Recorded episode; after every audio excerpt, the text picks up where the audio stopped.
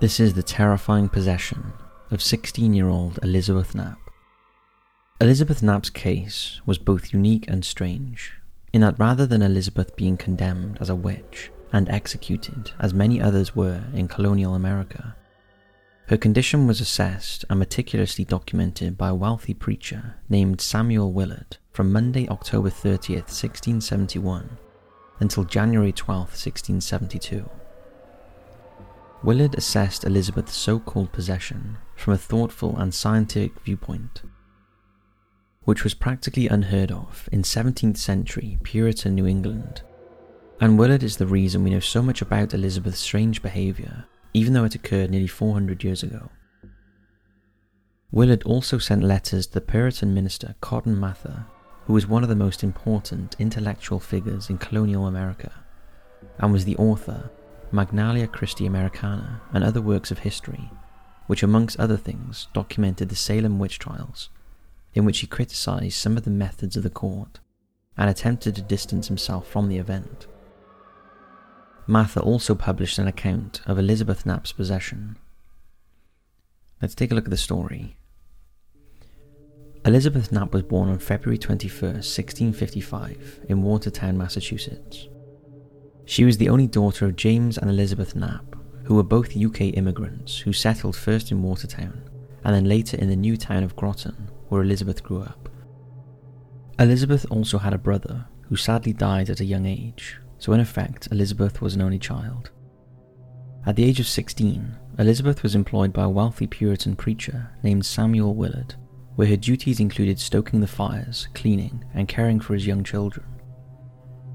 In October 1671, Elizabeth's parents started noticing her strange behaviour.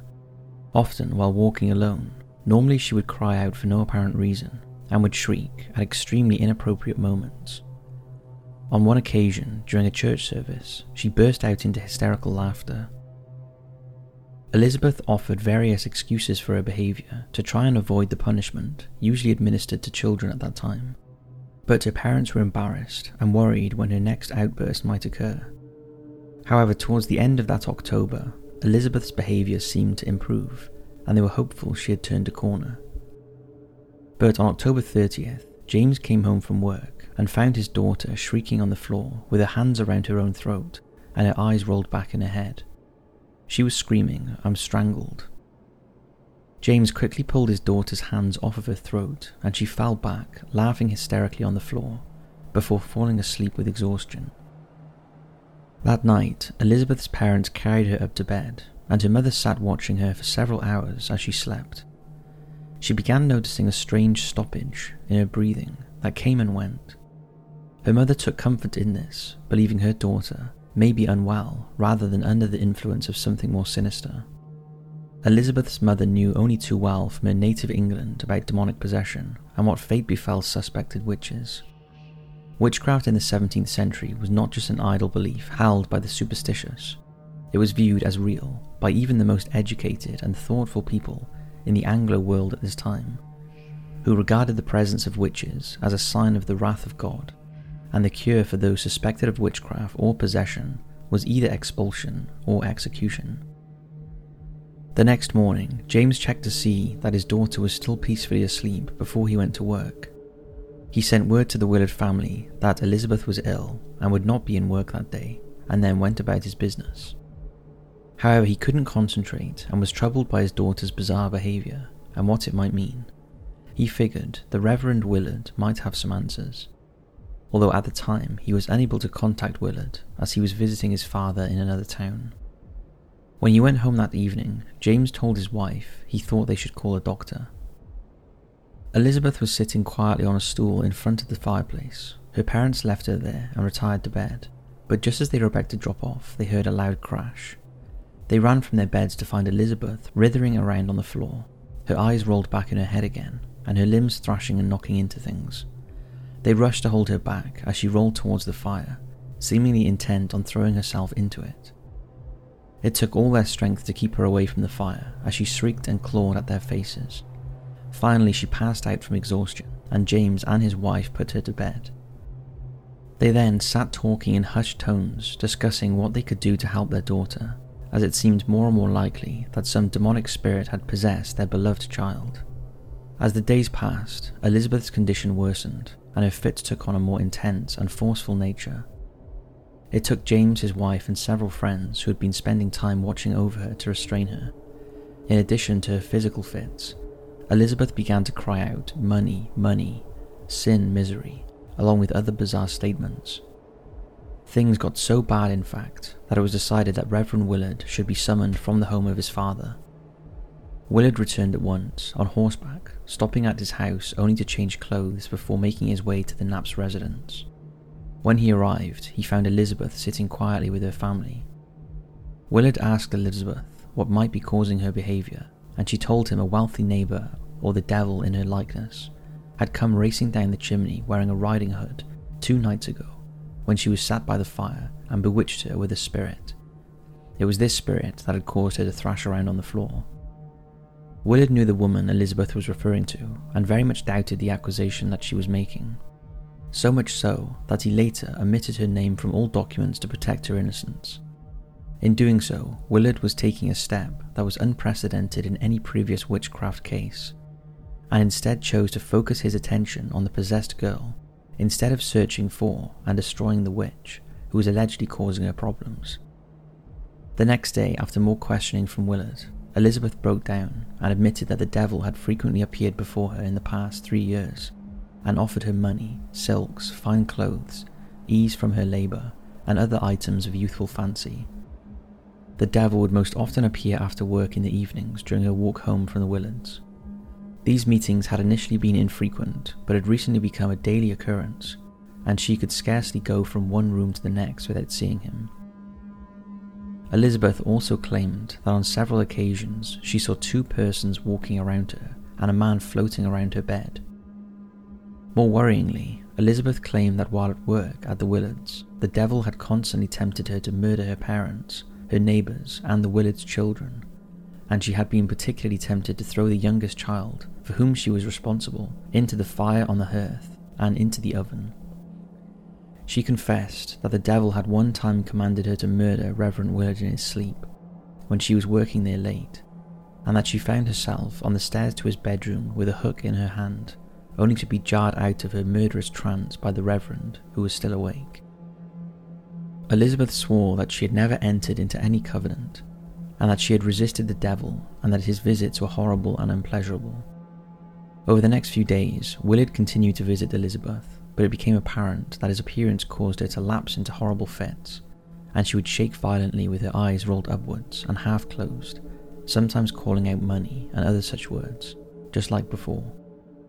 Finally, in desperation, on November 5th, Willard called in a doctor who proclaimed her illness to be of natural cause, resulting from distemper in the stomach and he recommended fasting. For the next month and a half, Elizabeth was practically confined to bed and was often taken with horrible fits that would last up to 48 hours. She repeatedly confessed encounters with the devil, who took the forms of an old man, a dog, and a black knife, among other items, and announced her desire to turn back to God and banish these temptations once and for all. Reverend Willard was confused, and at times he felt that Elizabeth might be faking her possession and that she was merely sick, while at other times the immense strength of her movements during the fits convinced him otherwise, and he could think of no other explanation apart from the fact she was indeed possessed by the devil. Elizabeth's fits had subsided slightly, and her mother allowed her to venture outside, and on her travels she stopped by the Willard home but whilst talking casually with the Willards, she suddenly pulled back and reared up on her tiptoes with her eyes rolled upwards. Willard reported that the devil had clearly taken possession of her at this point and began to draw her tongue out of her mouth in a long, sinuous S shape that was remarkable in its length and greatness. Elizabeth screamed that her father and mother were both evil rogues and began to contort her body in impossible shapes. Then, in a long, grim voice, through lips that did not move, she apparently said to Willard, Oh, you are the greatest rogue. Willard and others that witnessed the episode collapsed to their knees and began to pray to God for strength and salvation from this horrible apparition. Willard called out, Satan, thou art a liar and a deceiver, and God will vindicate his own truth this one day. the devil responded through Elizabeth and apparently said, I am not Satan, I am nothing more than a pretty boy. This is my pretty girl, I have been here a great while. After that, Elizabeth apparently collapsed and the devil left her, and those present prayed over her.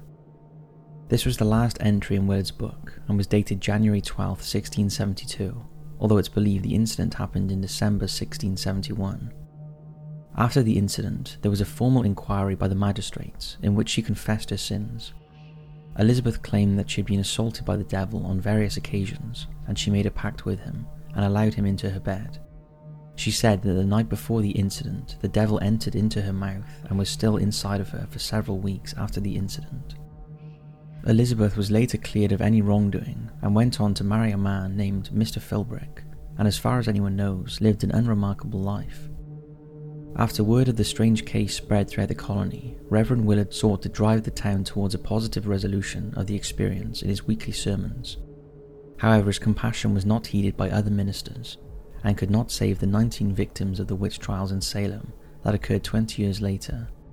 It's likely that there were other documents pertaining to Elizabeth's case that were lost five years after the incident, when the Wamesit Indians raged through the Groton, burning the homes of Knapp, Willard, and all but two townspeople and driving the surviving residents to the better protected and more centrally located town of Concord until Groton could be rebuilt. Willard, however, would never return to Groton. What is certain is that Willard most definitely saved Elizabeth's life by working with her, talking to her daily, and refusing to fall into the dogmatic fear of the time that caused the death of dozens and the imprisonment of hundreds of others at the peak of the colony's witch frenzy.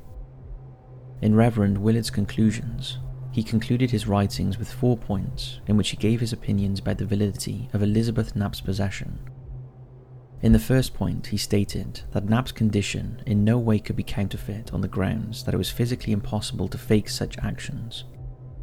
The second point refers to whether or not her rage was natural or demonic, in which he stated, because of the length of her convulsions and the strength of her fits, he believed them to be demonic. In the third point, he concluded that even though many were skeptical of the fact that the devil talked through the girl, he was convinced. He stated on several occasions she spoke with her mouth closed, her throat would swell up like a balloon, and the voices that he heard were not her own. However, in the fourth point, he said he had a strong doubt that Knapp was making a pact with the devil. This is because she was so inconsistent about the facts and what happened in her supposed meetings with the devil. In closing, we'd like to take a look at a possible modern day explanation for what happened to Elizabeth Knapp.